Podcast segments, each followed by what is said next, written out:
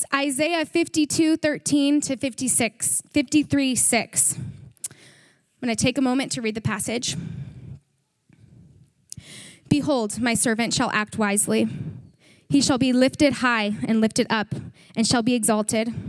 As many were astonished at you, his appearance was so marred beyond human semblance, and his form beyond that of the child, children of mankind. Fear not, for you will not be ashamed. Be not confounded, for you will not be discarded.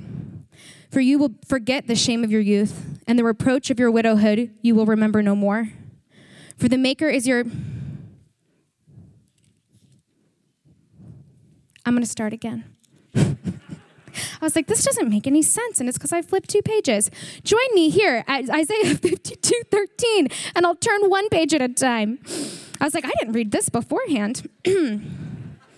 Abby's going to think twice about asking me to do this again. Okay. Behold, my servant shall act wisely. He shall be high and lifted up and shall be exalted. As many were astonished at you, his appearance was so marred beyond human semblance, and his form beyond that of the children of mankind. So shall he sprinkle many nations. Kings shall shut their mouths because of him, for that which has not been told that them they see, and that which they have not heard they understand. Who has believed what he has heard for us, and to whom has the arm of the Lord been revealed? For he grew up before him like a young plant, and like a root of the dry ground. He had no form or majesty that we should look at him, and no beauty that we should desire him. He was despised and rejected by men, a man of sorrows and acquainted with grief. And as one from whom men hide their faces, he was despised, and we esteemed him not. Surely he has borne our griefs and carried our sorrows, yet we esteemed him stricken, smitten by God, and afflicted. But he was pierced for our transgressions, he was crushed for our iniquities. Upon him was the chastisement that brought us peace, and with his wounds we are healed. All we like sheep have gone astray. We have turned everyone to his own way, and the Lord has laid on him the iniquity of us all. The word of God.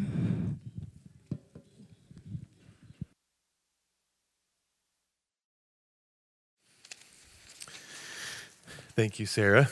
And good morning, Redeeming Grace. It's good to gather with you. Uh, as Sarah said, my name is Justin, one of the pastors here, and just grateful for the opportunity to worship with you this morning. Uh, whether, again, this is your first time, maybe you're visiting in town with family this Christmas season, uh, whoever you are and wherever you've come from, we're grateful that God's brought you to gather with us this morning. I did want to mention one of our pastors, Kenneth, is actually not here this morning. Uh, he's actually preaching over at Providence Baptist Church in the Tysons area. And we want to be a church that encourages and comes alongside other churches Right now, they only have one staff pastor, and so he is giving him a break this morning and being able to serve Providence Baptist. As we dive into God's word, let's just go to the Lord in prayer and ask him to bless our time. Oh God, we praise you for who you are. God, we praise you for your goodness and for your grace. God, we give you thanks for the blessing of Advent. We give you thanks for the gift it is to gather together this morning. God, I know some of us are coming in this morning feeling joyful. Others of us are coming in feeling weary and tired, suffering in various ways. God, I pray that no matter where we're at this morning and how we're coming in, that as we open up your word, that you would help us.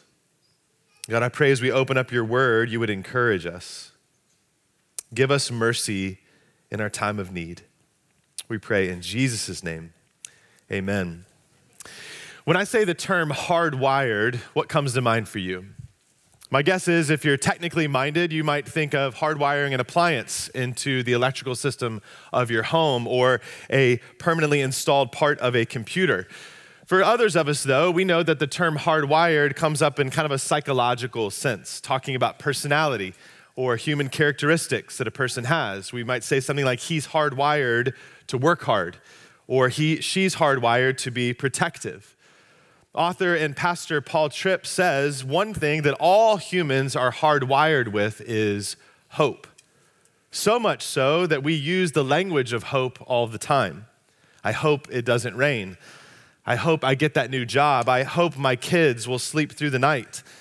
I hope he'll ask me out. I hope I'll get into that college that I really want to go to.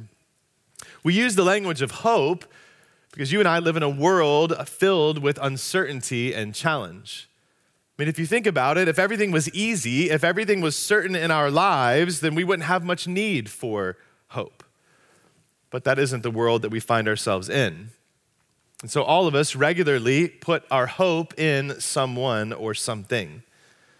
So let me ask you this morning in an often wearying world, what or who are you putting your hope in?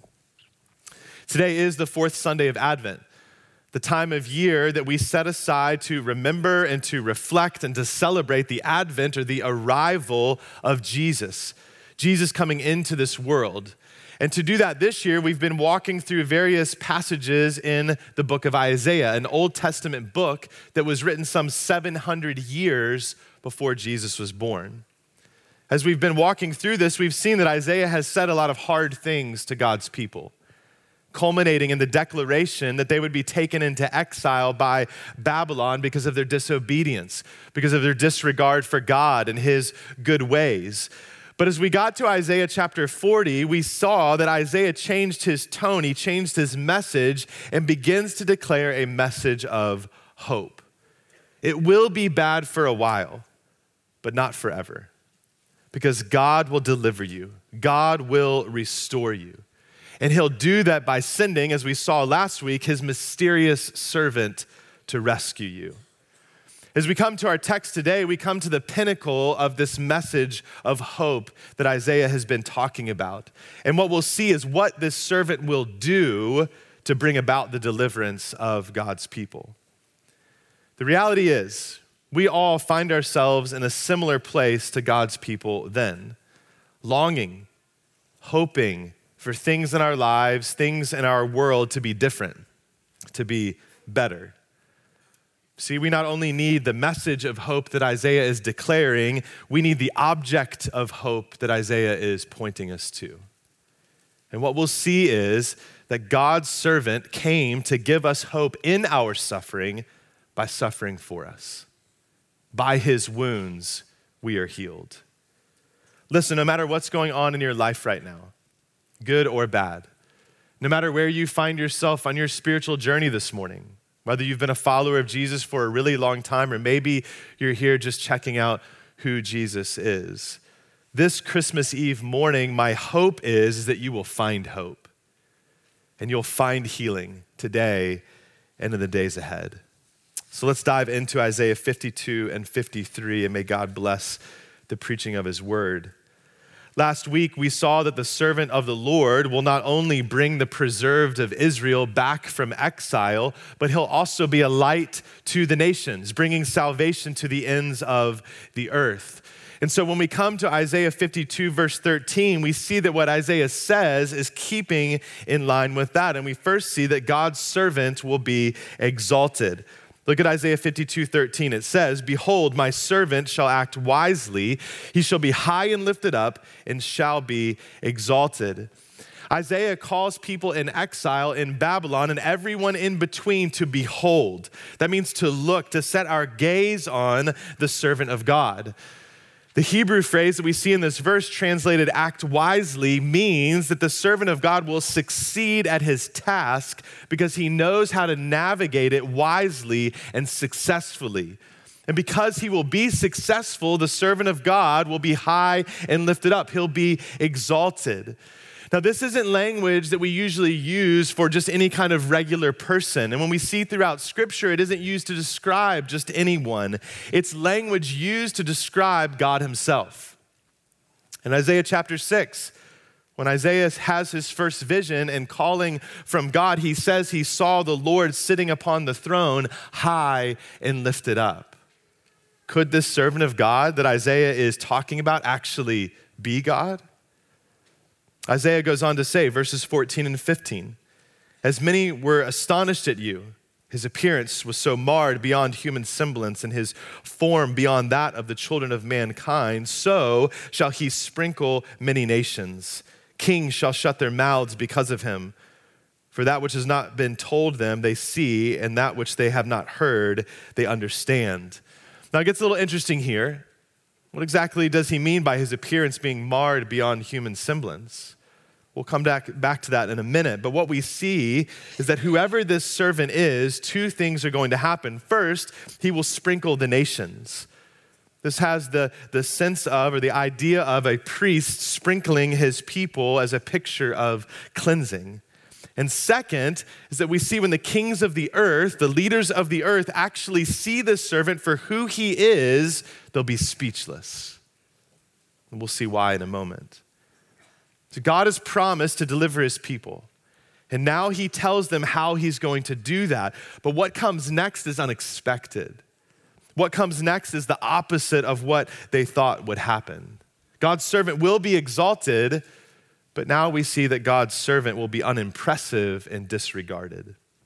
Look at Isaiah 53, verse 1. It says, Who has believed what he has heard from us? And to whom has the arm of the Lord been revealed?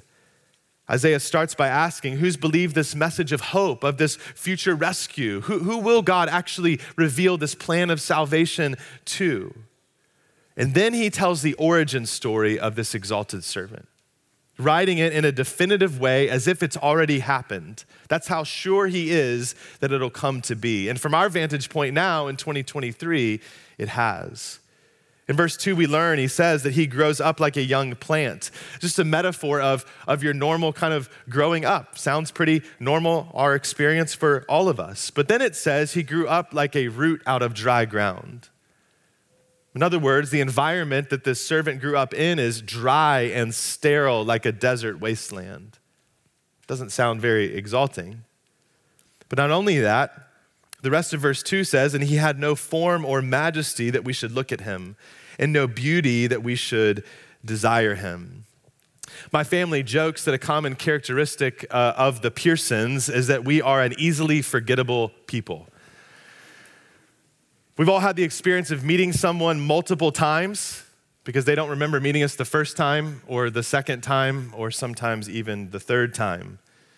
We are a people, I guess, that just have normal faces that are forgotten in the crowd. What Isaiah is saying here is that the servant of God who will be exalted, he's a face forgotten in the crowd. He won't be impressive, he won't garner a lot of attention. There won't be anything about him or his appearance that will draw people to him. Doesn't quite seem right. This rescuer, this servant of God. I mean, he's supposed to be the deliverer of God's people. And historically, normally, a deliverer would be dominating and forceful. He would draw people to himself with his magnetism. This man that Isaiah is describing, though, doesn't seem to fit that picture. It's the opposite of what the people expected for a deliverer. But it gets even more interesting. Verse 3 He was despised and rejected by men, a man of sorrows and acquainted with grief. And as one from whom men hid their faces, he was despised and we esteemed him not. Not only was this servant not going to be impressive, he was also going to be despised and rejected. Now, again, in the original language in Hebrew, to despise is about considering someone unworthy of attention.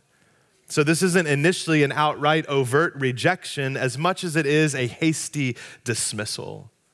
The servant is, a, is disregarded by people. Why? Well, because he was a man of sorrows, because he was acquainted with grief. He doesn't seem like a winner, he looks like a loser. Therefore, he's avoided, he's stepped around, he's ignored. As one scholar says, to a world blinded by selfishness and power, he doesn't even merit a second thought. This description is the opposite to what the people of God in need of rescue expected. Yet, yet this is who the rescuing, delivering servant will be. But not only will he be unimpressive and disregarded, in order to give us hope, God's servant will suffer for us. Look at verse 4. Surely he has borne our griefs and carried our sorrows. Yet we esteemed him stricken, smitten by God, and afflicted. The we here is broad when it says we. So we can't look at what he says here, what Isaiah says here, and just think of it being about people from a long time ago or people out there. Isaiah is locating himself, he's locating his readers then and now in this message and what he's about to say. This is about and includes you and me. And what he says here is profound. The servant is a man of sorrows. He's acquainted with grief. And we assumed that he was a man of sorrows and acquainted with grief because God was displeased with him. He must have done something wrong, brought about the sadness on himself. So, how could he possibly save us? What could he do to do that? How could he bring any help or hope to our lives? But they were wrong. We're wrong. No, he doesn't bear his own griefs, he bears our griefs. He doesn't carry his own sorrows, he carries our sorrows. And why is the world sorrowful? Why is it grieved? It's because of sin, because of rebellion against God and his ways. See, we have to understand that when our first parents rebelled against God in the garden, they were essentially saying to God, I don't need you. I want to go my own way. I'm good on my own. And so God gave them over to what they desired to live life apart from Him on their own, but they quickly found out, they quickly learned that they're not good on their own because that isn't the way that they were designed to live, designed to operate. We were all designed to live life under God's kindly rule. But their rebellion now put them at odds with God. It put them at enmity with God and it plunged the world into cosmic chaos, into darkness and death. That means now that everything about life, everything about our existence becomes difficult and challenging. From work to our health to relationships. And since that day, every person born into this world is born not only with a rebellious heart and a rebellious mind that continues to assert self over and above anything else, including God, but also we are born into this world experiencing the effects of sin, leading to all the sorrow and all the grief we experience, both at the micro and macro level. But what we have to see in all of this is that what Isaiah is highlighting here is that our greatest problem in life isn't out there, it's in here, it's in our heart. The Bible tells us out of the heart, the mouth speaks. Our heart is where the, the motivational structure of our life resides. Our will, our desires flow out of our worship, flows out of our heart. That's why he says, if you look down at verse 6, the beginning of verse 6, he says, All we like sheep have gone astray. We have turned everyone, without exception, to his own way. We, have all said, God, I don't need you, just like Adam and Eve did. We've all said, I can do this on my own without you. I'm fine by myself. I'm going to chart my own path. I'm going to be the leader and the Lord of my own life. And but the reality is that's a broken way to live and no matter what you or I do to try and fix the problem, to try to relieve ourselves of the sorrow we experience and the grief we carry, it won't work because we can't rid ourselves of a sin-sick heart. We may be hardwired for hope, but we're also hardwired to rebel. We need someone else to fix it for us. We can't take out that heart that only lives for itself and change it and transform it. We need someone else to do that work in us and for us. And in the most unexpected way, that's what Isaiah says the servant of God has come to do. Verses 5 and 6. But he was pierced for our transgressions, he was crushed for our iniquities. Upon him was the chastisement that brought us peace, and with his wounds we are healed. All we like sheep have gone astray. We have turned everyone to his own way, and the Lord has laid on him the iniquity of us all. If we're honest, we tend to make light of our shortcomings. We tend to explain away our mistakes. But this shows us the seriousness of our sin. These are strong words that Isaiah used here transgression, iniquities he's trying to help us understand the treason that we've committed against God. And it, because of the seriousness of it, of it, we can't be swept under the rug. It must be dealt with. And so the servant of God, who's unimpressive, who's disregarded, comes to be the solution. The people of God were longing for a deliverer to come, but he doesn't march into town with an army following after him. He doesn't come into the city with force. No, he comes and lays down his life to overcome and defeat our greatest enemy of sin and death. And when we ha- when we does that, we experience not just peace in our life, but peace with God. All of it was laid on him. He carried the burden that we should be carrying ourselves. Karen Jobes, a scholar and author, writes this. She says, The fatal physical wounds of the suffering servant heal the fatal spiritual wounds of rebels like you and me. See, he doesn't just suffer as a result of the sin of humanity, he suffers in place of the sin of humanity, in place of you, in place of me. This servant becomes a substitute for us.